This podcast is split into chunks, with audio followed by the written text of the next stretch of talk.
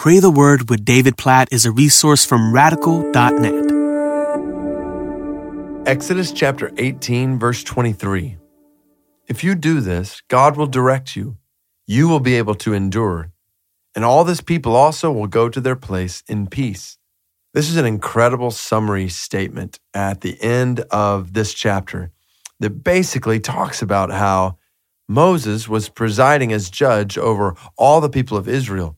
But what was happening is because there were so many people, there was a backlog of all these cases, all these people needing to see Moses. So his father in law, Jethro, comes and says, What you're doing is not good. You need to raise up other leaders among the people, men who fear God, who are trustworthy, and place them as, as leaders over thousands of people and hundreds of peoples and and 50s and 10s so that everybody gets the care they need.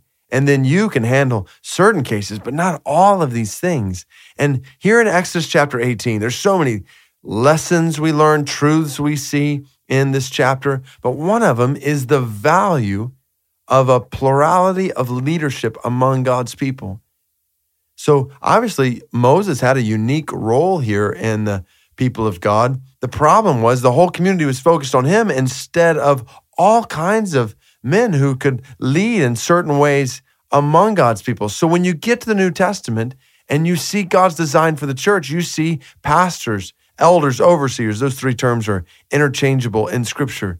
And they're called by God to oversee, care for, the church. And it's not just one pastor or one elder or one overseer, it's many pastors, many elders, many overseers. So it's really important that we not just look to one pastor, but that whenever possible, we look to multiple pastors, elders, overseers, and not just pastors, elders, and overseers, but we also see deacons in the Bible. So, other leaders who are serving in different ways and caring for people in the church and meeting needs according to God's word.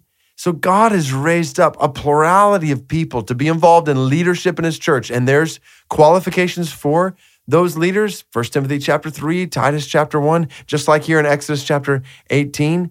God was saying, raise up people who fear me, who are trustworthy, who hate bribes. So people who will point others to me. And this is God's design for the church today. So I just want to encourage us then to pray for leaders in our churches.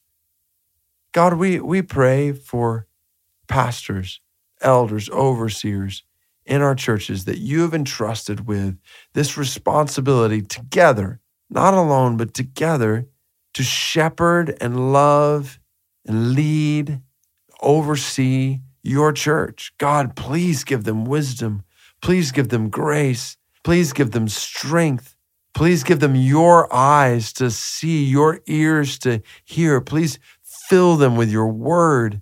Please help them to teach your word accurately and to lead faithfully according to it.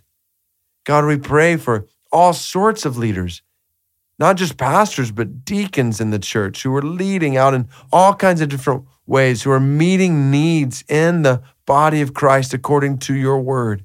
We pray for your blessings on them. We pray that you would cause in each of our churches there to be a healthy culture of leadership, such that in an Exodus 18 23 kind of way, that you are directing your church through these leaders, such that they are able to endure. This will be healthy for them and their families.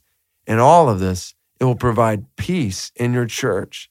God, we pray for this in Jesus' name. Amen.